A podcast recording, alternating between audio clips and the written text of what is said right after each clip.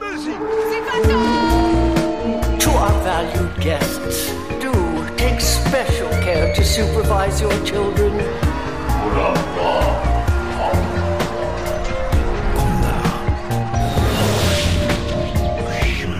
Het is weer ochtend in Pretparkland. Goedemorgen pretparkland en welkom bij je ochtendelijke pretpark podcast. Mijn naam is Erwin Taats en samen met Nicky Steenhout heb ik het vandaag over eerste reis naar Walt Disney World.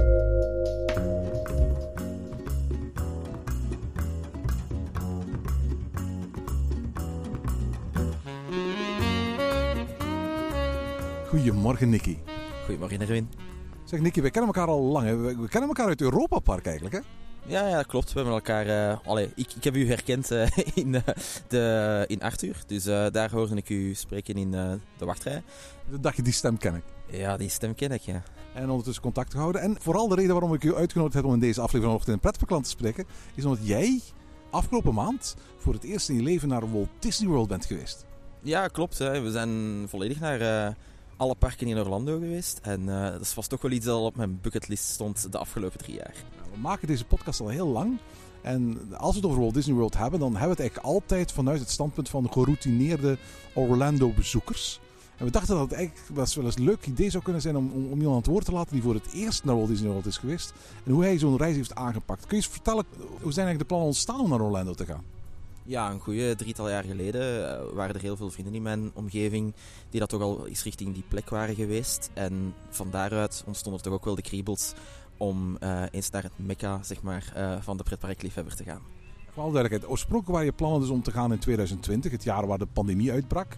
Je hebt het dan vorig jaar opnieuw geprobeerd, maar toen mochten we als, als Europeaan nog niet naar Amerika. En uiteindelijk heeft het tot, tot ja, afgelopen maand geduurd voor je die reis hebt aangevat. Hè? Ehm, wat wou je bezoeken? Meer dan alleen maar Walt Disney World, hè? Ja, klopt. Eh, het, was, het was de bedoeling om, om het zo uitgebreid mogelijk te maken, omdat we toch één, eenmaal de vlucht zouden eh, doen. Eh, dus we hebben zowel Walt Disney World, Universal Studios en Islands of Adventure, SeaWorld en Busch Gardens gedaan. Heb je het helemaal zelf geregeld, die? Ja, zelf de vlucht geboekt, zelf gaan kijken. We hebben, ik heb drie jaar de tijd gehad, dus ik heb zelf... ja, dus eh, ik heb over de afgelopen drie jaar wel kunnen gaan kijken van... ehm, ja, wat, wat zijn de interessantste vluchten? Hoeveel tijd heb je nodig tussen je vluchten om jouw immigratiepapieren in orde te brengen? Eh, via kennissen ook vernomen dat er interessante deals te vinden zijn om, om, om aan goedkopere pakketten te geraken om al die parken eigenlijk te kunnen doen. En dus uiteindelijk heb je een reis geboekt voor, voor afgelopen maand. Uiteraard, de, de maand april heeft niet de, naam om een hele rustige maand te zijn in Orlando, hoor.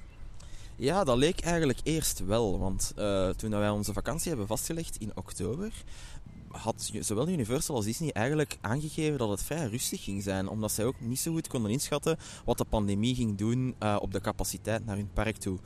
Maar we hebben duidelijk gemerkt, twee weken voordat we vertrokken, dat Disney er goede moed in had. En dat alle druktecijfers wel enorm de hoogte inschoten. En ook de openingsuren waarschijnlijk. Ja, die zijn allemaal met een goede twee uur uh, verlengd. Als je zegt van ja, de, de, de druktecijfers, dan, dan vermoed ik dat jij ook gebruik maakt van appjes zoals Touring Plans en zo, die we al eerder hebben aangeraden in Ochtend in Pretparkland. Ja, dat klopt. Touring Plans kende ik al van 2019 en had ik toen ook al een, uh, een abonnementje opgenomen. Vrij goedkoop, zeker aan te raden.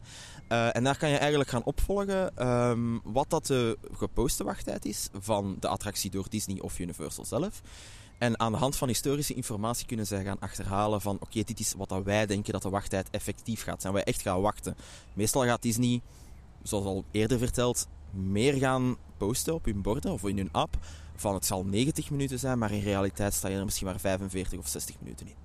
Is het zo dat je heel veel gepland hebt voor deze reis?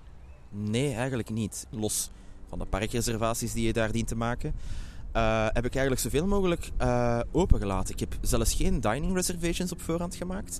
Ik heb wel gaan bepalen van oké, okay, stel dat die wachtrij heel druk is, of um, het, het, het, uh, er is een attractie gesloten op die dag, dat jij in een bepaald park bent, dat je dan wel bijvoorbeeld ja, een, een, een fast lane zou kopen. Om, om toch die, het is één keer dat je daar bent en, en dan vind ik het uiteindelijk wel ja, tegen beter weten in uh, de moeite uh, om, om de portefeuille te trekken en de 15 dollar eruit te halen. Dat is misschien een, een, een stukje van, van het nieuwe systeem van Disney met Lightning Lanes en, en Genie Plus dat ik onderbelicht heb gelaten in, in mijn aflevering dat ik vertelde over mijn eigen bezoek aan Walt Disney World vorig jaar. Daar heb ik een beetje zitten zakken op dat hele Genie Plus en zo.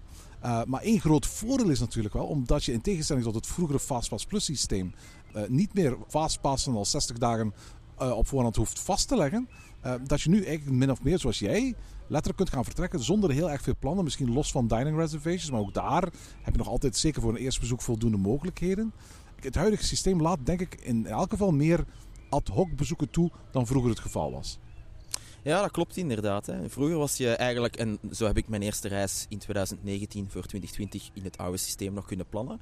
Ik had mijn fastpasses allemaal gereserveerd. Ik had mijn diningreservaties ook allemaal uh, gereserveerd. Ik stond klaar aan mijn computer ongeveer om 12 uur s middags om ze allemaal vast te leggen. En die stress is je aan de ene kant nu wel ontnomen daar moet je niet mee bezig zijn. Die stress wordt voornamelijk nu verplaatst naar je bed s ochtends om 7 uur. Ja, want inderdaad, je was ook resortgast. Dat wil dus eigenlijk zeggen dat je er als de kippen bij wil zijn elke ochtend om die felbegeerde uh, individual selections te boeken als je die eventueel wil gebruiken. Hè? Ja, het is, het is zeer gek eigenlijk om te zeggen, want mijn, mijn klok stond ongeveer 10 minuutjes uh, voor, voordat die reservatie openging. En vanaf het moment dat je uh, wilt boeken, dan is het refreshen, refreshen. En dan zie je inderdaad het slot dat vrijkomt. Bijvoorbeeld in voor Rise of the Resistance uh, had je dan een slot bijvoorbeeld om kwart na elf. Ik klik die aan en op het moment dat ik hem effectief wil afrekenen, ziet dat slot al meteen om, om kwart na vijf in de namiddag. Dus het gaat er op vijf minuten volledig door. Dus ik vrees dat Disney hier toch wel aan het langste eind lijkt te trekken. En dat alle gasten eigenlijk bereid zijn om die 15 dollar toch te leggen. Ja, vooral alle resortgasten. Want als jij niet in een Disney Resort slaapt, dan heb jij die mogelijkheid niet waar je nu over vertelt. Hè. Dan kun je eigenlijk pas die individual selections gaan boeken zodra de parken open gaan. Maar dat betekent bij de drukkere attracties en vooral in drukke periodes zoals jij bent geweest, dat alles een beetje uitverkocht is tegen het moment dat de poorten van de Disneyparken open gaan voor de gewone bezoeker. Ja, dat klopt inderdaad. Hè. Dus eh, de individual lanes uh, die zijn inderdaad ongeveer rond 10 na 7 door de meeste resortgasten opgekocht. Uh, Genie Plus eigenlijk, om, om daar eventjes op verder te gaan, omdat het toch een zeer vergelijkbaar systeem is. Um, is Heb je ook elke dag gebruikt? Nee, absoluut niet. Enkel voor twee parken. Uh, enkel voor Magic Kingdom en voor uh, Hollywood Studios. het is eigenlijk zo dat als s ochtends voor Genie Plus vind ik het net iets ingewikkelder, want je wordt eigenlijk eerst verwacht s ochtends pas de Genie Plus aan te kopen. Dus dat kan je ook pas doen op het moment dat de reservaties open gaan. En daarna moet je nog snel zijn en op voorhand ook al heel goed weten welke uh, eerste selectie dat je wilt maken en wat jouw eerste Lightning Lane zal zijn. Ja, absoluut. En daar heb je goede selecties in, maar daar heb je ook waardeloze selecties in. Dus je wil wat dat betreft misschien toch een beetje ingelezen zijn eigenlijk. Hè? Ik zie bijvoorbeeld hier dat je je Lightning Lane selections uh, gescreenshot hebt van je dagje Magic Kingdom. Wat heb je van attracties via Disney Plus uh, gedaan die dag? Oh, met Genie Plus is het zo dat ik uh, Jungle Cruise heb genomen, Splash Mountain, uh, Under the Sea, Haunted Mansion en It's a Small World op het einde. Dus vijf attracties. Dus eigenlijk heb je 3 dollar per attractie betaald extra bovenop je toegangskaartjes.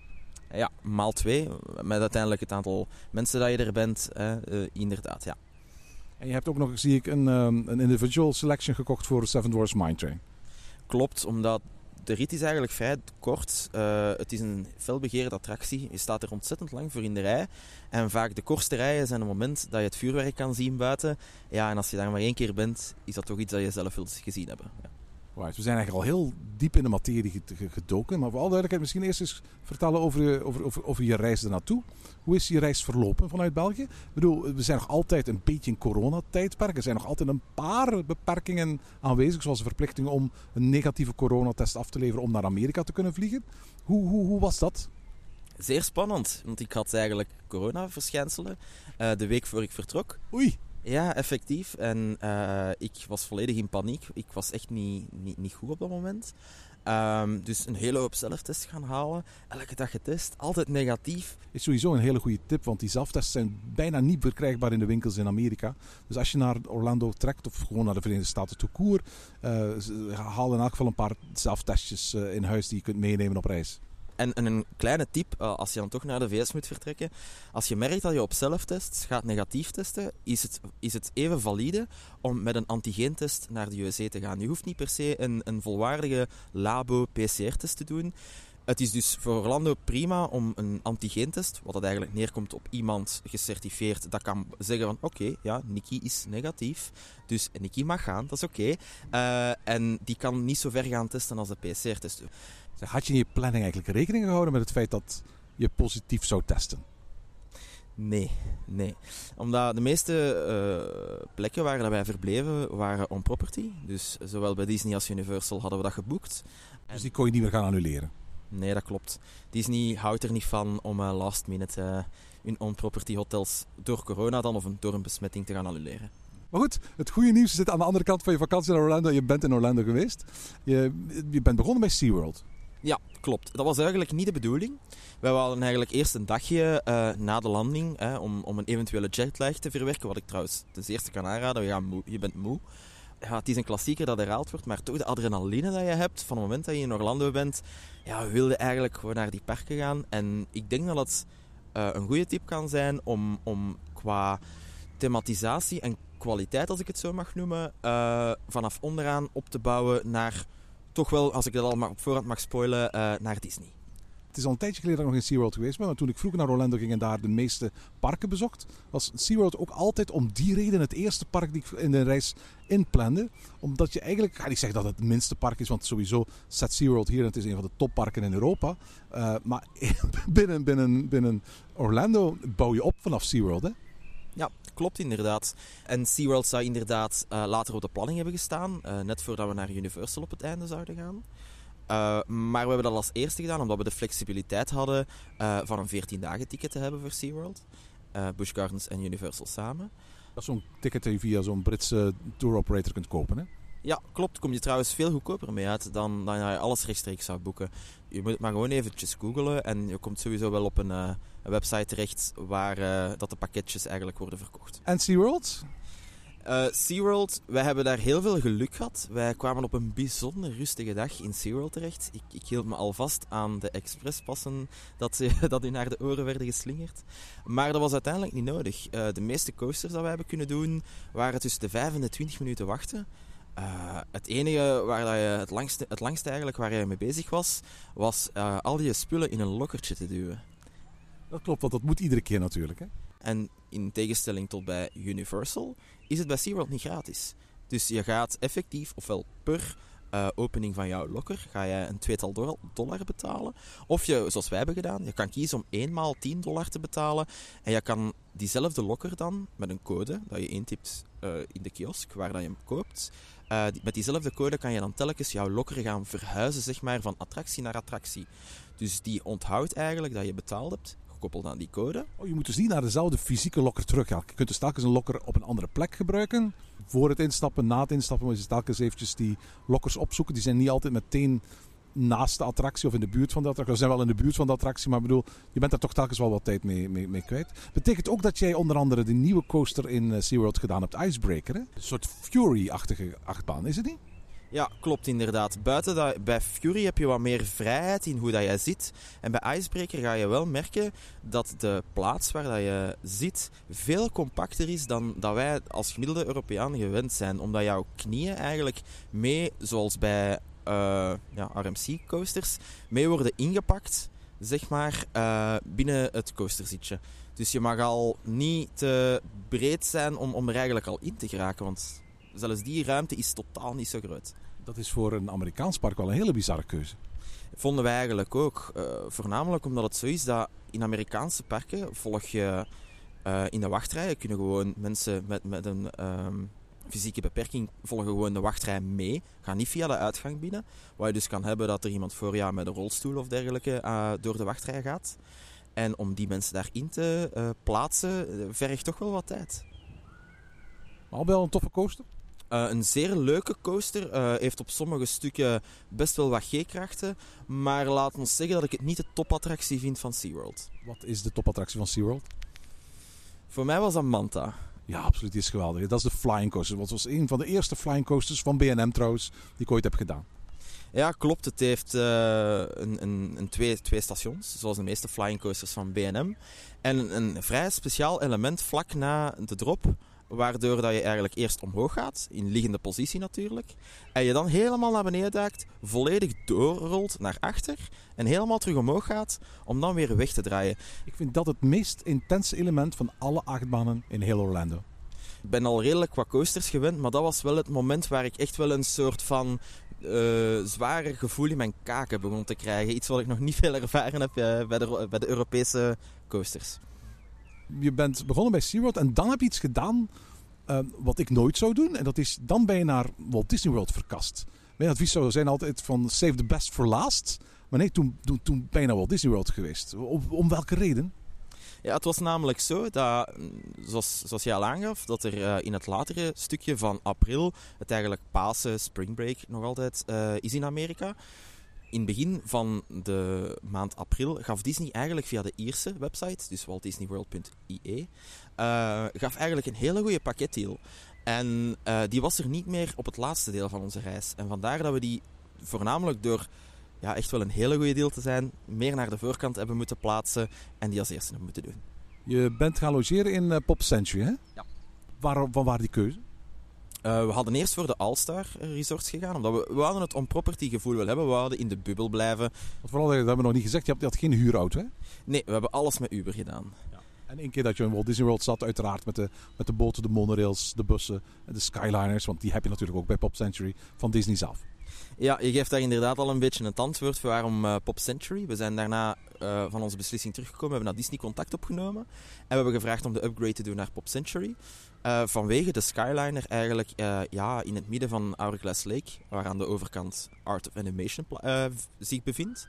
En vooral duidelijkheid, die Skyliner, voor de mensen die het niet weten, dat is de, de kabelbaan die een aantal jaren geleden geplaatst is in Walt Disney World. En die eigenlijk een aantal hotels, waaronder Pop Century, verbindt met Epcot en Disney Hollywood Studios. Hè?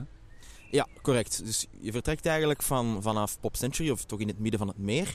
Je gaat eigenlijk helemaal door uh, tot uh, aan Caribbean Beach. En vanaf daar heb je eigenlijk een hub waar je twee kanten uit kan. Je kan daar zowel naar Epcot gaan, of je kan verder doorgaan naar Hollywood Studios. En dat is toch echt wel een hele luxueuze verbinding. Als jij vanuit Pop Century naar ofwel Disney's Hollywood Studios moet of naar Epcot, dan is het maar een kabelritje verwijderd. Op, op, ja, op 10 minuten beide, hè? Ja, absoluut. En het, het gaat vooruit. Het, het, je, je, wacht niet lang. Uh, het is ook een heel aangename rit om in te zitten. Omdat je, je hebt het uitzicht. Je, je vliegt overal Disney World, zeg maar. En dat zijn toch wel dingen dat je niet meemaakt wanneer je een busritje uh, langs de autowegen binnen Walt Disney World maakt. Nee, inderdaad. Hoe is het uh, hotel bevallen? Heel goed eigenlijk. Um, de, de kamers zijn nog niet zo lang geleden gerenoveerd geweest ik had echt wel het gevoel, ook al wordt het als een value eh, resort geplaatst. Je hebt in Disney, uh, Walt Disney World heb je eigenlijk drie categorieën uh, in, in, in kwaliteit van resorts. Je hebt het value resort, je hebt moderate resorts en je hebt de deluxe resort. Um, en wij zijn voor een value resort gegaan, dan met de Skyliner erbij. Vooral duidelijk voor een eerste bezoek denk ik ook dat een, Valley Resort absoluut een goede keuze is. Omdat zeker voor een eerste bezoek je vaak het grootste deel van de tijd die je, die je in Walt Disney World zult doorbrengen, dat dat bij wijze van spreken in de parken zal zijn en veel minder in je resorts. En naarmate je vaker naar Walt Disney World gaat en, en, en ook meer tijd op je resort gaat doorbrengen, ga je op dat moment denk ik ook voor wat duurdere resorts gaan kiezen. Maar voor een eerste bezoek zou ik ook een Value Resort echt aanbevelen. Hè? Ja, klopt inderdaad. In die eerste dagen dat we daar verbleven waren het voornamelijk parkdagen. En je komt eigenlijk niet vaak terug naar jouw resort, omdat je altijd een, een vrij grote, desondanks de Skyliner, heb je altijd een vrij grote afstand af te leggen, omdat de Skyliner stopt niet per se in het park. De Skyliner stopt vaak, in, in dit geval aan de achterkant van Epcot, dan moet je nog altijd wandelen naar Epcot toe. Of uh, in het geval van Hollywood Studios eindigt die gewoon op de parking en moet je nog altijd door de ingang uh, naar Hollywood Studios gaan. Ja, en bovendien is het ook zo, je kamer in je hotel is ook niet meteen naast het station van de Skyliner natuurlijk. Nee, dat klopt. Maar dat viel in, in ons geval waren we wel vrij goed gepositioneerd om, om, om geen te lange afstand te moeten wandelen. Alright. Jullie eerste dag zijn jullie naar Epcot geweest. Hè? Waarom was dat? Opbouwen ook weer. Um, dat vind ik heel ver ten opzichte van Epcot. Hè? Want ik vind Epcot echt een fantastisch park. Ja, begrijp ik. Uh, Epcot is een van de grootste, uh, qua oppervlakte dan, uh, parken binnen Walt Disney World. merk je ook, je kan evenveel bezoekers in, in alle parken gaan plaatsen. En je gaat merken bij Epcot dat je een veel openlijker, ruimtelijker gevoel hebt, waar je het minder druk gaat aanvoelen dan je de andere drie parken gaat hebben.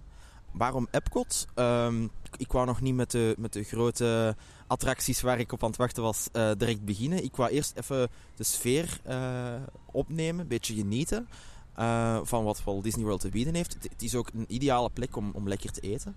Je hebt heel veel keuze rondom het meer, hè, rond, rondom World Showcase. heb je allemaal paviljoenen. En in die paviljoenen zijn allemaal genoemd naar de verschillende landen in de wereld. En die hebben dan ook hun eigen specialiteit qua eten. Waar je dan smiddags, avonds of, of doorheen de dag iets kan gaan eten. Hoogtepunt van Epcot voor jou? Harmonious. Harmonious, het nieuwe vuurwerkspektakel.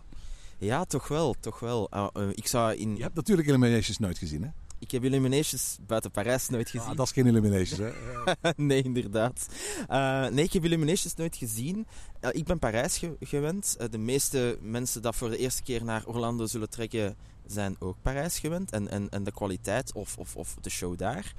Uh, en als je dat gewend bent en je komt voor de eerste keer uh, in Walt Disney World bij Harmonious... Dan... dan zie je voor het eerste vuurwerkshow met vuurwerk eigenlijk, hè? Ja, inderdaad. De, de, eerste vijf seconden worden er gelijk vijf vuurwerkpijlen afgeschoten. En dat zijn er ondertussen al zes meer als in Parijs. Dus dat kan alleen maar beter eh, worden, hè? Ik moet eerlijk zeggen, ik, heb, ik, ik, ik had heel veel negatiefs gelezen over die show. Uh, en uiteraard, je hebt de kritiek van een aantal mensen uh, dat uh, die grote installaties op World Showcase Lagoon doorheen de dag het uitzicht daar enigszins ontsieren. Maar toen de show uiteindelijk begon, moet ik eerlijk toegeven dat ik er wel echt ontzettend van genoten heb. Meer trouwens dan van Enchantment in, in, in het Magic Kingdom. maar ik vond het echt een hele, hele toffe show. En die soundtrack staat ook op Spotify. vind ik echt heel sterk. Ja, ik vind het, een, het, het, draait eigenlijk allemaal om Disney-klassiekers die in een, in een hoger ritmisch jasje zijn gestoken. En daarop, zoals Aquanura bijvoorbeeld, de watershow in de Efteling, uh, heb je verschillende ja, plateaus zeg maar, in het water rondom één centrale koepel in het midden, waar dat verschillende armen op staan die dat vrij kunnen bewegen, met daarop sproeiers, uh, lasers, projectie, er kan vuurwerk uitgeschoten worden. Alles bij elkaar, het lichtspektakel, uh, het vuurwerk, het water uh, en de muziek, uh, zorgen eigenlijk voor een hele, hele mooie show. Ja, het is heel, heel indrukwekkend. Ik denk niet dat het de beste avondshow is die ik zelf al gezien heb, maar het is, het is vooral heel indrukwekkend. Ik denk niet dat iemand naar buiten wandelt met het idee van dit was een besparing als het aankomt op het gebied van vuurwerk of zo in vergelijking met Illuminations. Nee, er is veel meer vuurwerk in deze show dan, dan, dan ooit voorheen. De volgende dag heb je weer die Skyliner gepakt en dan ging je naar This is Hollywood Studios.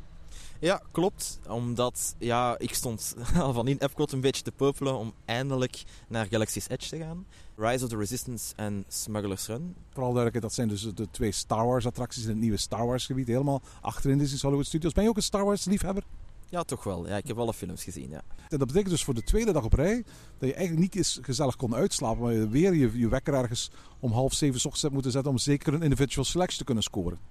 Natuurlijk, als je naar daar gaat en je, en je zit al vanaf thuis in het achterhoofd met ik wil heel graag hè, de nieuwe attractie, top technologisch, uh, uh, Rise of the Resistance, de nieuwe Star Wars attractie gaan doen, ja, dan willen die ook wel gedaan hebben. Is heel... maar, maar vind, je dat, vind, je dat echt waar? Want, want je hebt daar duizend euro's uitgegeven voor een vakantie in, in de Sunshine State van Florida. Je hebt ook heel goed weer gehad, vertelde je.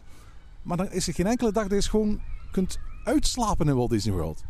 Ja, maar de recuperatiedagen waren iets later eigenlijk ingepland. We, we, hadden een, een, een fris lichaam, een fris, een fris hoofd. Ik spreek voor mezelf dat ik dat minder erg vond. Mijn partner vond dat, vond dat iets minder leuk. Maar um, in, ja, nee, je wekker zet je om tien voor zeven. En, en dan hopen, het is dan nog maar hopen dat je snel genoeg bent om een selectie te kunnen maken. Was je snel genoeg? Ja, toch wel. Uh, dus we hebben voor de avond heb ik, hem, heb ik de Lightning Lane selectie kunnen maken. Voor Rise of the Resistance. Uh, 32 dollar weggetikt. Ik vind dat veel geld. Ja, ja, dat is inderdaad veel geld. Maar als je erover nadenkt en je gaat dan naar daar. En om, om... In vergelijking met de rest van je bedrag die je al uitgegeven hebt, is het niks bijna. Hè? Nee, dat klopt inderdaad. Ik, ik ben eigenlijk ook blij dat we het, dat we het, dat we het hebben gekocht. Want uh, diezelfde dag uh, is die eigenlijk ook uh, in pannen gevallen. En nog beter zelfs, het moment dat we erin zaten, zijn we geëvacueerd. Ja, inderdaad. Dat moet je eens vertellen. Je bent op een bepaald moment stilgevallen bij Kylo Ren, was het zeker hè? Ja, op een gegeven moment in de attractie gaat Kylo Ren ja, eigenlijk ja, zeg maar aanvallen en steekt hij zijn lightsaber door het plafond. En zie je, dat is een heel knap effect, zie je de lightsaber eigenlijk een scheur maken in het plafond terwijl je eronder doorrijdt. En op dat moment ineens stopte het karretje met rijden en hoorden wij uh, een castmember afroepen dat de attractie in uh, noodstop is gegaan. Op dat moment bevind je je eigenlijk op de tweede verdieping van de, van de attractie eigenlijk, hè? Je, je bevindt je eigenlijk al op een, op een redelijk later tijdstip in de attractie, als ik dat mag vertellen. Uh, je bent al op het tweede verdiep, op het bovenste verdiep meer zelfs. net eigenlijk voordat je verder doorrijdt naar de escape pods die jou terug naar beneden brengen. Ze hebben de attractie niet meer aan het praten gekregen. Nee, klopt. Na 20 minuten, want er zijn heel veel veiligheidsprocedures. Ze mogen niet zomaar uh, in de attractie gaan wandelen. Die attractie is enorm geautomatiseerd. Er zijn ook heel veel elementen op hun eigen bewegen binnen hun eigen computersturing. En een castmember mag niet zomaar de attractie gaan betreden met het risico dat die wordt aangereden of, of, of, of aangeraakt door een van die elementen dat totaal geen rekening houdt met personen of met, met objecten dat daar niet horen te zijn. Ja, want er zijn ook van die, van die kanonnen die daar uit, uit de muren heen en weer bewegen natuurlijk. Dat zijn best wel grote decorobjecten, mocht je in één keer tegen jou aankrijgen. Hè? Ja, ja, absoluut. Dus na 20 minuten pas kwam daar een castmember naar boven om, om ons uit het, uit, het, uit bakje eigenlijk te halen. En op dat moment werd ook wel gezegd van kijk mensen, uh, we gaan via backstage uh, de attractie verlaten. Uh, we benadrukken ook uitdrukkelijk dat het filmen, nog fotograferen van backstage verboden is. En de gsm moest ook volledig in de zak verdwijnen. Vertel ons, hoe ziet de backstage van Rise of the Resistance eruit? Zo mooi als de attractie en zoveel geld als er in de attractie is gestoken qua thematisatie van de zichtbare onderdelen voor de bezoeker, zo weinig is er uitgegeven aan de achterkant. Er is, naar mijn mening en naar Europese manier van bouwen, niets afgewerkt aan de backstage. Het is gewoon een witte fabriek waar je doorwandelt. Maar, maar Nicky, je hebt 16 dollar uitgegeven om door Rise of the Resistance te gaan wandelen. Oké, dat zou ik er nog wel voor over hebben, eigenlijk. Maar neem het serieus voor de gemiddelde bezoeker die backstage wandelingen niet zo interessant vindt. Hoe heeft Disney dat opgelost? Maar op het moment dat je eigenlijk geëvacueerd wordt uh, en je zit effectief al in uh, de attractie zelf en je wordt eruit gehaald, dan gaat Disney er eigenlijk voor zorgen dat je op eender welk moment van de dag kan terugkomen door middel van een, ja, zoals vroeger, een fastpass. Hoe deed Disney dat dan? Ja, ze scanden eigenlijk mijn, uh, mijn Magic Band. En vanaf dat moment werd het eigenlijk gekoppeld aan de app binnen My Disney Experience. En konden we op die dag, en je hoort hem misschien al aankomen, konden we de attractie terug betreden zonder te wachten. Alleen, je vertelde net, het was al rond 8 uur s'avonds of zo. Ja, klopt. Dus het park ging eigenlijk van het moment dat we eruit waren, 20 minuten later sluiten. Maar toch, desondanks dat ik het vroeg aan de castmember, van ja, ga je eigenlijk, kunnen we die nog gebruiken vandaag? Zeiden gewoon, ja, ja, tuurlijk, we gaan gewoon de attractie opnieuw opstarten. Vandaag nog. Heb je die dan diezelfde dag nog gedaan? Nee. Nee, wij hebben besloten op dat moment om naar guest service te gaan. Uh, aan de voorkant van Disney's Hollywood Studio. En daar eigenlijk gevraagd om die fastpass te verplaatsen naar een andere dag eventueel in de namiddag dan attractie met een parkhopper te, uh, te komen doen. En dat was geen probleem? Daar maken ze absoluut geen probleem van. Als er één ding is dat ik geleerd heb uh, van mijn verblijf in Disney, is dat Disney niet graag nee zegt. Nee, want je hebt een aantal hele goede ervaringen meegemaakt met guest services, hè? Ja, klopt. Guest Services heeft in heel veel gevallen eigenlijk mijn vakantie toch een heel stukje beter gemaakt. Zoals ik zelf al in het begin aangaf, ik heb geen reservaties qua dining gemaakt. Ik heb ook verder ook geen andere reservaties gemaakt die qua vrij zijn en, en ad hoc uh, op het moment zelf kunnen beslissen van wat ik wou doen en wanneer ik dat wou doen. En ik ben eigenlijk altijd naar in de app zelf gaan kijken van, kijk, kan ik qua dining ergens terecht? Ja, nee. Indien nee, kan ik nog altijd even naar guest services gaan en vreemd genoeg hebben zij vaak slots dat wij in de app niet kunnen zien. Ja, want dat vertelde je. Je wou naar, naar, naar Space 220, het, het restaurant uh, bij Mission Space in Epcot. Daar is het quasi onmogelijk om, om, om maanden op voorhand een, een reservatie te krijgen. Je bent naar guest services geweest en die hebben dat gewoon voor jou geregeld. We hebben daar inderdaad rond de middag gevraagd, rond 12 uur, van kijk, hebben jullie nog plaats voor twee personen? Ze zeiden van ja, nee, dat niet, maar kom binnen een half uurtje nog even terug en dan kijken we even of daar, uh, of daar nog iets aan te doen valt. Zo gezegd, zo gedaan. We zijn teruggekomen en op dat moment bleek er uh, een half uurtje later uh, een plekje voor twee te zijn. Dat is wel een hele grote luxe. Je hebt op een bepaald moment zelfs voor twee parken tegelijkertijd een reservatie gehad op je telefoon. Dat liet je mij net zien. Ja, klopt. We hebben eigenlijk stomweg een, een, een soort van workaround of, of een, ja, een soort bug in het systeem, in het reservatiesysteem van Walt Disney World gevonden. Het is namelijk zo, hebben wij ontdekt, dat wanneer dat je zelf een reservatie maakt, je altijd maar één reservatie tegelijk kan hebben in je app. Per dag, per park. Klopt inderdaad. Wat hebben wij gemerkt? Dat wanneer een castmember, in dit geval iemand bij Guest Services, een reservatie voor jou maakt en die koppelt in jouw eh, My Disney Experience applicatie, dat het eigenlijk zo is dat dat niet jouw slot per se hypothekeert. Wat dus wil zeggen dat jij bijvoorbeeld voor één dag een reservatie vanuit Guest Services van Magic Kingdom hebt gekregen, omdat je het gevraagd hebt.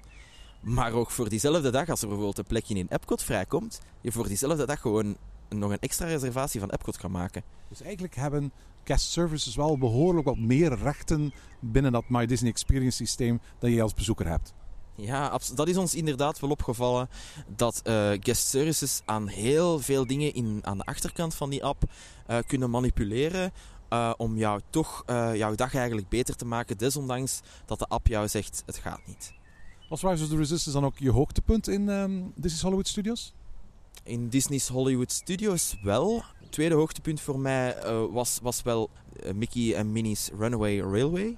Eh, een, een hele leuke attractie die ik nog nergens voordien heb kunnen doen. Kun je ook nergens anders ter wereld doen. eh, wordt op dit moment ook gebouwd in, in Disneyland in Anaheim. Is een eh, trackless ride die een beetje verbergt voor het grote publiek dat een trackless ride is. Hè? Ja, klopt. Hè. Wanneer je in het station instapt, vermomt, ja, vermommen de bakjes zich eigenlijk als een treintje. Sluiten ook via allemaal mooi aan elkaar aan. Maar op een gegeven moment verlaat je het station. Er gebeurt een explosie eh, waar dat Goofy een fout maakt. En op dat moment vliegen eigenlijk alle, alle treinonderdelen uit elkaar. En alle bakjes, met alle mensen in, gaan eigenlijk alle vers- verschillende kanten uit. De effecten dat zij toepassen, meestal ga je een 3D-bril in Florida aangesmeerd krijgen voor attracties te doen. En daar is dat niet het geval. Je komt eigenlijk in een soort ja, 3D-wereld, stripwereld terecht, waar de alle figuurtjes zijn getekend. Maar toch bewegen ze en zijn ze allemaal geanimeerd. En de manieren waarop dat ze dat doen, zijn echt wel ongelooflijk. Volgende dag stond Animal Kingdom op het programma. Ja, klopt. kon natuurlijk niet achterblijven. We hadden dat gepland eh, voor een halve dag te gaan doen. Waarom? Omdat we in de middag een, res- een dining eh, reservatie hadden bij Sanaa in Animal Kingdom Lodge. Hoe is Animal Kingdom bevallen? Een zeer sfeervol, eh, sfeervolle park. Ehm, Heb je geen spijt van dat je er niet meer tijd hebt doorgebracht? Eigenlijk wel. Ja. Het, op voorhand... Dan heb je ook Pandora niet in het donker gezien. Nee, ik heb Pandora niet in het donker gezien. En daar, daar baal ik eigenlijk wel een beetje van. Want ik heb wel ge- gemerkt van vrienden en kennissen dat dat enorm de moeite moet zijn om gezien te hebben. Je hebt ook Kilimanjaro Safaris niet gedaan. Nee, nee, we konden niet. Er was een, een enorm, het was een enorm hete dag ook. En er was een ellenlange wachtrij van 120 minuten. Ja, dat is een beetje wel een nadeel. Sanaa is een geweldig restaurant waar je echt met uitzicht over de savanne, met uitzicht op dieren, heerlijk kunt gaan eten. Maar als je zo'n zo'n zo'n zo'n zo'n reserva reservatie, zo'n restaurantreservatie overdag hebt, dan zorgt dat wel voor een gat in je dag eigenlijk. Hè? Ja, dat klopt inderdaad. Maar om daar eventjes op in te pikken, onze Sanaa-reservatie hadden we op voorhand ook niet gemaakt. En om even terug te gaan naar onze guest services. S ochtends zijn we naar, eh, en ik, kon, ik ga hem nooit vergeten, hij heet Danny, eh, geweest. En die heeft alles uit de kast getrokken om ons toch een reservatie bij Sanaa te kunnen bezorgen. Ik liet hem ook even weten dat de individual selection voor Rite of Passage eh, volledig uitverkocht was op dat moment. En we ook maar een halve dag door onze reservatie in Sanaa in Animal Kingdom konden verblijven. Dus hij had de reservatie van Sanaa uiteindelijk rondgekregen. Had ons een mooi uur kunnen bezorgen om naartoe te gaan. En dan, helemaal uit het niets, zei hij gewoon, kijk hier, kijk in jouw My Disney Experience app. Ik heb jou twee gratis individual selections gegeven met een onbepaalde tijd vandaag voor Rite of Passage. Wauw. Ja, dat was echt wel mijn magisch moment. Dat is toch een reden waarom je naar Disney World gaat. Voor dat soort magical moments eigenlijk. Hè? Ja, absoluut. Dat is een moment dat ik niet snel zal vergeten. En heeft er eigenlijk ook voor gezorgd dat we los van Kilimanjaro Safaris eigenlijk het meeste van eh, Animal Kingdom hebben kunnen doen. Ja, want, want laten we heel eerlijk zijn. Als je van, niet van plan was om middags nog terug te keren naar Animal Kingdom, dan had je misschien geen Flight of Passage kunnen doen. Dat was geen optie. Dan ging wel teruggekeerd zijn. Ja, we zijn ook sowieso nog wel teruggekeerd. We zijn dan s ochtends begonnen met Dinosaur en daarna doorgegaan naar Navi River Journey, wat dat een ongelooflijk knappe darkride is, met een van de mooiste animatronics, de shamaan, uh, die je in Walt Disney World kan terugvinden. En dan heb je natuurlijk ook Flight of Passage gedaan. Wat, wat vond je van Flight of Passage? Ja, het is toch mijn meest indrukwekkende attractie uh, van Walt Disney World. Ja, hè? Ja. Ik bedoel, zelfs na Rise of the Resistance moet ik toegeven dat ik nog altijd helemaal bovenaan in mijn lijstje Flight of Passage heb staan. Ja, desondanks dat ik Rise of the Resistance qua techniek uh, een veel uh, knappere attractie vond qua hoe dat alles samenwerkte, vond ik Flight of Passage meer een wauw-gevoel geven vanaf het moment dat de flikkeringen in je ogen langskomen en je echt op die... Um... Banshee of Ikraan wordt die genoemd in het Navi, geloof ik. Banshee, inderdaad, uh, bent aan het vliegen. Uh, is, ja, is toch wel een ongelooflijk gevoel. En vanaf het moment dat je dan aan het vliegen bent, uh, iets dat mij dan ook heel hard opvalt, dat ze heel hard met geuren werken. Dus dat samen met de watereffecten zorgen er eigenlijk wel voor dat het, dat het heel geloofwaardig overkomt is een fantastische, fantastische attractie. Hoe was Sana trouwens? Heel lekker, heel lekker. Um, de bread service of, of, of voldoet echt wel aan, aan, aan alle verwachtingen. En de sausjes dat je er dan bij krijgt, of de dips waar dat je je brood aan kan insteken, dat, uh, ja, dat is echt overheerlijk. Ja, die bread service van Sana is legendarisch. Je krijgt zo'n twaalftal verschillende broodjes in, wat is het, een twintigtal verschillende dipjes of zoiets. En dat is op zich een maaltijd, hè? Ja, we wisten inderdaad niet of dat we hierna nog een maaltijd nodig gingen hebben. Omdat onze serveerster ook uh, vroeg van ja, heb, uh, wil je nog iets bestellen van, van dat is eigenlijk een, een voorgerecht. Dus wil je, wat wil je van hoofdgerecht? Maar ja, wij vroegen ons ook af van ja, moeten we nog een hoofdgerecht bestellen? Want dat voorgerecht was al heel veel. Heb je dan nog een hoofdgerecht besteld? Ja, toch wel. Omdat we toch even nog die smaken wouden proeven, hebben we toch nog wat uh, rijst besteld. En dan kan je dan ook nog combineren met enkele ja, visgerechten samen ook in heel speciale sauzen dat ze daar serveren. Nu we toch over het eten bezig zijn. Je bent in, in Space 220 gaan eten, het nieuwe restaurant in Epcot. Je bent in Sanaa gaan eten. Welke andere restaurants heb je in Walt Disney World nog gehad? Be Our Guest. Be Our Guest in Magic Kingdom, dat is het park waar je de volgende dag naartoe ging, hè? Ja, klopt inderdaad. Be Our Guest stond eigenlijk vanaf in 2019 al heel hoog op mijn lijst. Maar heeft eigenlijk niet aan de verwachtingen kunnen voldoen. Hoe komt? Omdat wat je eigenlijk op voorhand niet weet, is hoe dat je geplaatst wordt binnen het restaurant. En dat doet eigenlijk heel veel aan jouw ervaring binnen BR Guest. Kan je ook op voorhand niet weten. Het is namelijk zo dat als jij per koppel of per partij van twee personen bij BR Guest wilt gaan eten, dat je hele grote kans hebt dat je aan de zij, zijmuren wordt geplaatst binnen uh, de grote hal in het midden. En wat is daar het nadeel aan? Je ziet eigenlijk heel donker, om het, om het zo te zeggen. Plus ook, het beest komt dan op bepaalde momenten tijdens jouw maaltijd langs. Maar gaat alleen maar de middelste tafels uh, binnen die hal doen. En gaat nooit aan de zijkant bij jou langskomen. Je betaalt eigenlijk wel voor, voor ja, die experience, maar je hebt die niet volledig. En dan ben je ook in een van de resorts gaan eten. Een seafood buffet, een Cape May Café in een Yacht Beach Club. Ja, klopt. Ik vind ik oprecht nog altijd een van de beste prijs-kwaliteit plekken om in Walt Disney World te gaan eten. Je hebt all you can eat, verschillende soorten uh, visgerechten. Je kan scampi's en, en alles wat hier in België super duur is, gewoon gaan bijhalen. En dat voor 45 dollar ongeveer per persoon is echt wel uh, een no-brainer in, uh, in Walt Disney World. Lijkt me vier heel interessante selecties. Ik ben het eens zoals met jou.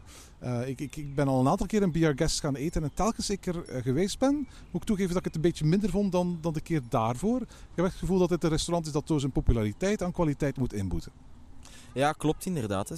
Omdat je nu ook je hebt een vast menu hè, waar, dat je, waar dat je eh, uit bepaalde voorgeschotelde keuzes een gerecht moet uit gaan kiezen. Maar als jij geen dessert of geen voorgerecht wilt, of dat je daar nu trek in hebt of niet, dan zal je die toch moeten betalen. We zitten terug in Be Our Guest, we zitten terug in Magic Kingdom. Eindelijk tijd voor het park met het kasteel. Eindelijk tijd voor het park met het, uh, met het kasteel. Vergelijkbaar met Parijs, maar toch ook wel een beetje anders, ook al staan er wel min of meer dezelfde attracties voor mij de grootste verschillen met de attracties in Parijs waren Big Thunder Mountain en Pirates of the Caribbean en It's a Small World. Oké, okay, uiteraard drie oudere varianten, waar dan telkens Parijs een modernere variant van gebouwd heeft. Eh, bedoel je dit nu in het voordeel van Walt Disney World of in het voordeel van Parijs? Helaas voor Walt Disney World in het voordeel van Parijs. Ik heb gemerkt dat de varianten dat wij hebben staan in Parijs toch wel verbeterde varianten zijn uh, tegenover Walt Disney World. Absoluut. Het eerste merkten we dat in Big Thunder Mountain. Je gaat ook merken dat je in Parijs veel meer een snelheidsgevoel gaat hebben, omdat je dan ook veel dichter langs de rotsen gaat. Hij rammelt ook een beetje meer in, uh, in, in Walt Disney World. En bij Pirates vind ik dan de versie van World weer veel beter dan die van Parijs. Omdat de openings zijn waar je het schip ziet staan, heeft me zelfs, ik heb hem drie keer gedaan en hij blijft me telkens verbazen. Wat mij opvalt in Walt Disney World tegenover bij ons in Parijs, is Walt Disney World werkt veel meer met geuren. Wat je in Parijs bij Pirates veel minder hebt. Wanneer het er iets in brand staat, ruikt het ook echt alsof het in brand Klopt, ja. Dat eh, geeft een enorme meerwaarde aan het visuele aspect van die ride. Ik weet niet of dat aan, aan een wetgeving ligt of dat dat gewoon iets is wat ze in, in Parijs veel minder doen. Maar inderdaad, de geureffecten in, in, in, in eigenlijk alle parken van Walt Disney World zijn een stuk sterker dan bij ons in Parijs. Hè? Ja, klopt. En, en in, in vele gevallen geeft dat dus een, een, een grote meerwaarde aan, aan jouw ervaring. Waar had ik het wat minder bij? Dat was bijvoorbeeld bij It's a Small World. It's a Small World voor mij was een heel lang aanvoelende versie. Een beetje te lang. Ik, vond, ik vind Parijs uh, een goede cadans hebben, gaat goed vooruit.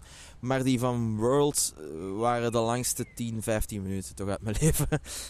Wat, wat vond je het hoogtepunt van een bezoek aan Magic Kingdom? De parade en toch wel uh, Enchantment s'avonds. Ik heb het wel meer voor, voor de visuelere dingen dan niet per se voor altijd de rides. Enchantment, ook daar moet ik zeggen van ik heb hele grote voorliefde voor de twee voorgangers. Wishes and Happily Ever After. En ik moet zeggen, toen ik die in februari zag, was ik daar toch wel wat minder van onder de indruk. Maar goed, het, voordeel van jou is, je hebt die voorkennis niet. Nee, en, en, dat, merk je ook, denk ik, een beetje vergelijkbaar met Parijs hier bij ons. De mensen die nu voor de eerste keer Illuminations zien, vinden dat een wow-show. De mensen dat de shows ervoor hebben gezien, gaan die waarschijnlijk een stuk minder vinden. En ik was een van de mensen dat voor de eerste keer Enchantment zag en ik was blown away.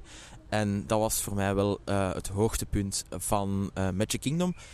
Waar dat ook het grote verschil is, dat Enchantment vindt plaats niet per se om parksluiting van uh, Magic Kingdom. Wat dat in Parijs wel zo is. Ja, ik sprak onlangs ook met Glenn en Luister vanochtend in Pretparkland. Die was met jonge kinderen onlangs naar uh, Disneyland Parijs geweest. En die, die, die vonden het eigenlijk heel erg jammer dat daar de show telkens om 23 uur s'avonds was. En die zei van, voor kinderen is dat toch al heel erg laat. Dat is ook heel erg laat. En, dat is op dit moment ook wel een beetje de reden waarom dat er redelijk wat kritiek op is.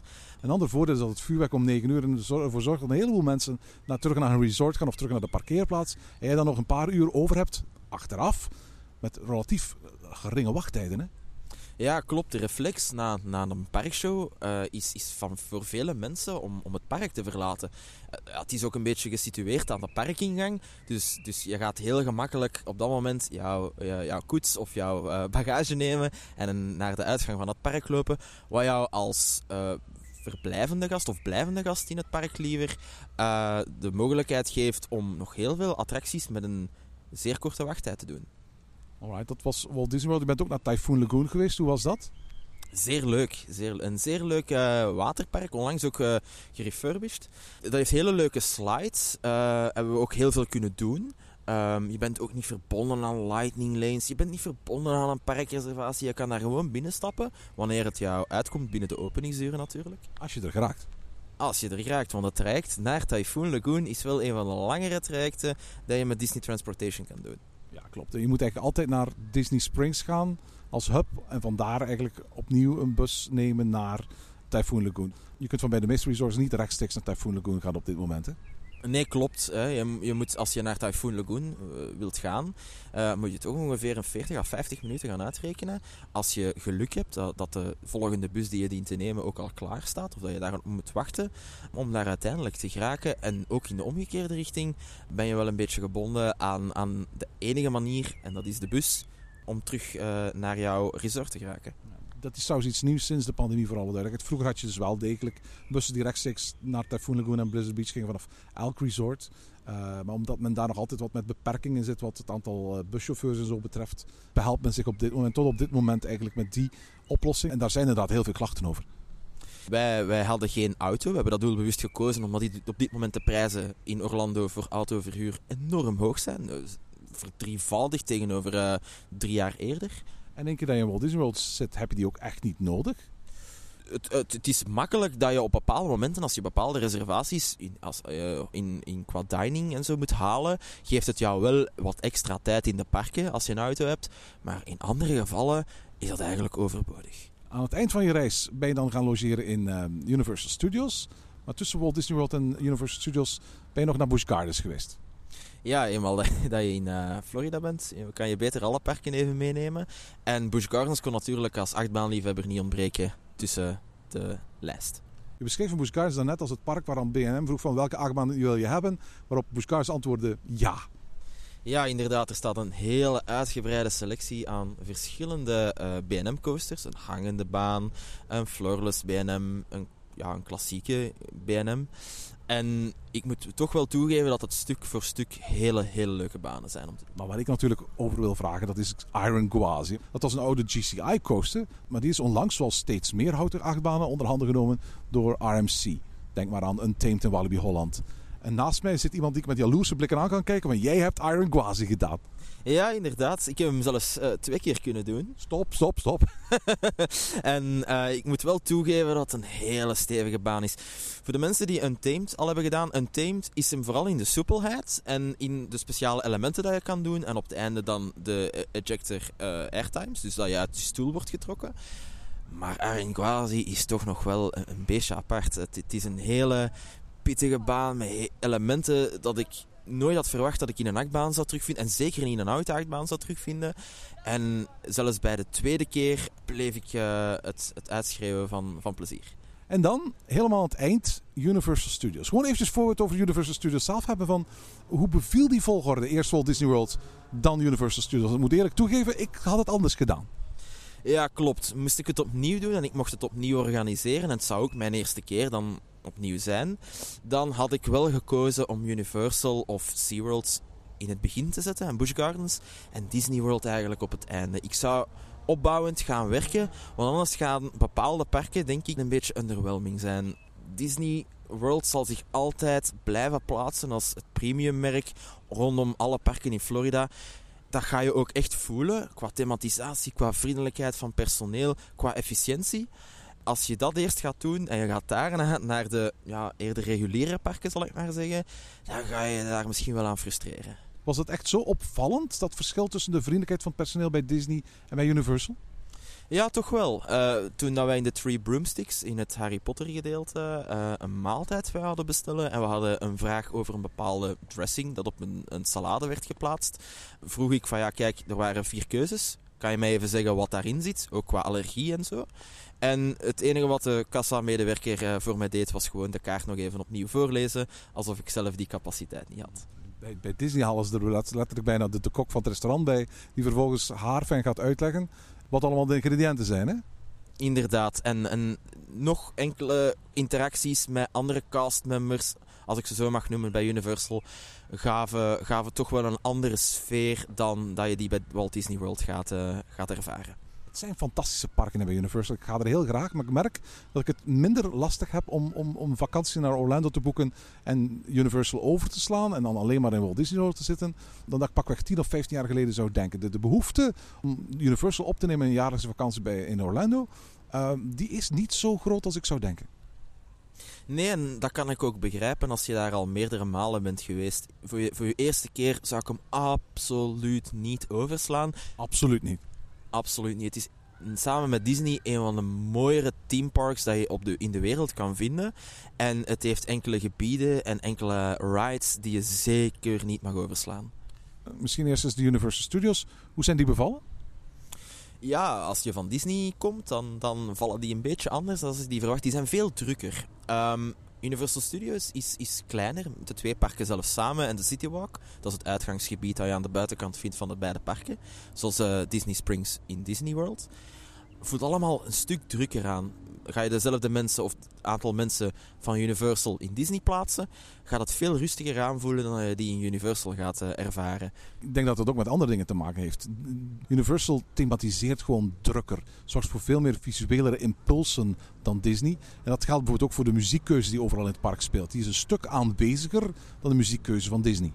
Ja, klopt. Hè. In, in Disney is er veel meer op de achtergrond, uh, is, is, is, rustige muziek bezig en brengt jou ook een beetje meer in de sfeer uh, van de plek waar je op dat moment bent.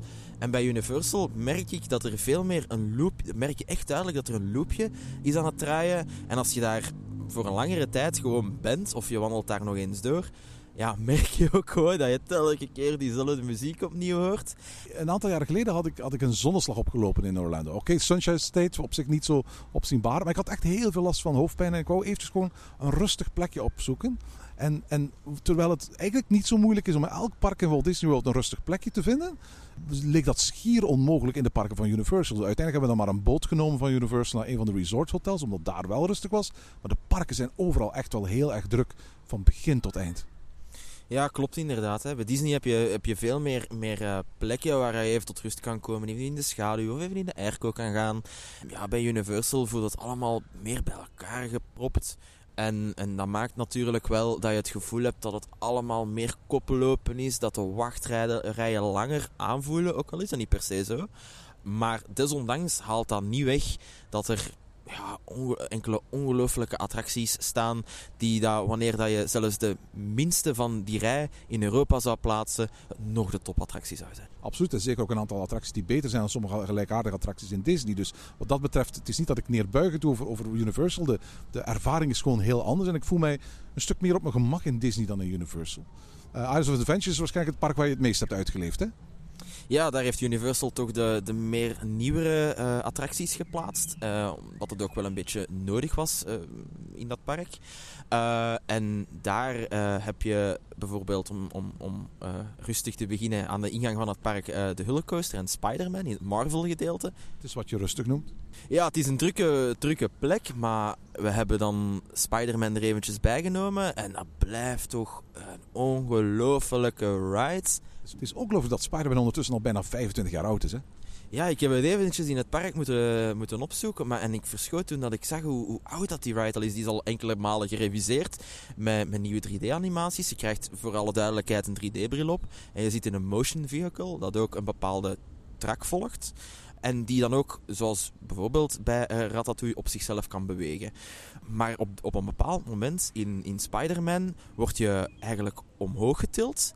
Of dat gevoel heb je alleszins toch? En, dat is niet echt, hè? Nee, nee. En ik heb het, ook dat heb ik even opgezocht. Want ik dacht echt, ja, je wordt omhoog getild. En ik keek ook rond. En ik zag mijn karretje niet omhoog gaan. En ik dacht, oh, dat is zo goed gedaan. Met het scherm samen. Zeg, dat betekent ook dat jij de Velocicoaster hebt kunnen doen in Jurassic World. Uh, ja, ik heb Velocicoaster inderdaad kunnen doen aan een vrij goede wachttijd. Ongeveer 50 minuutjes voor moeten wachten. En wat een baan is dat. Vele mensen gaan hem vergelijken met Taron. Komt ook van dezelfde fabrikant. Maar het is een andere baan. Ik, ik wil ze niet graag tegenover elkaar zetten en zeggen hij is beter of hij is beter. Maar ik wil eerder zeggen dat ze elk hun eigen uniekheid hebben. Eh, waar een Taron eerder eh, goed is in het bochtenwerk en vooral de thematisering er rond, uh, de rotsen van Klugheim. Bij Velocicoaster heb ik echt momenten gehad waarop ik het gevoel had, ja, nu vlieg ik gewoon uit die stoel en ik ben gewoon weg. Dat gebeurt natuurlijk niet echt, maar... Daar moet je in Orlando voor in andere parken zijn, hè? Juist, ja.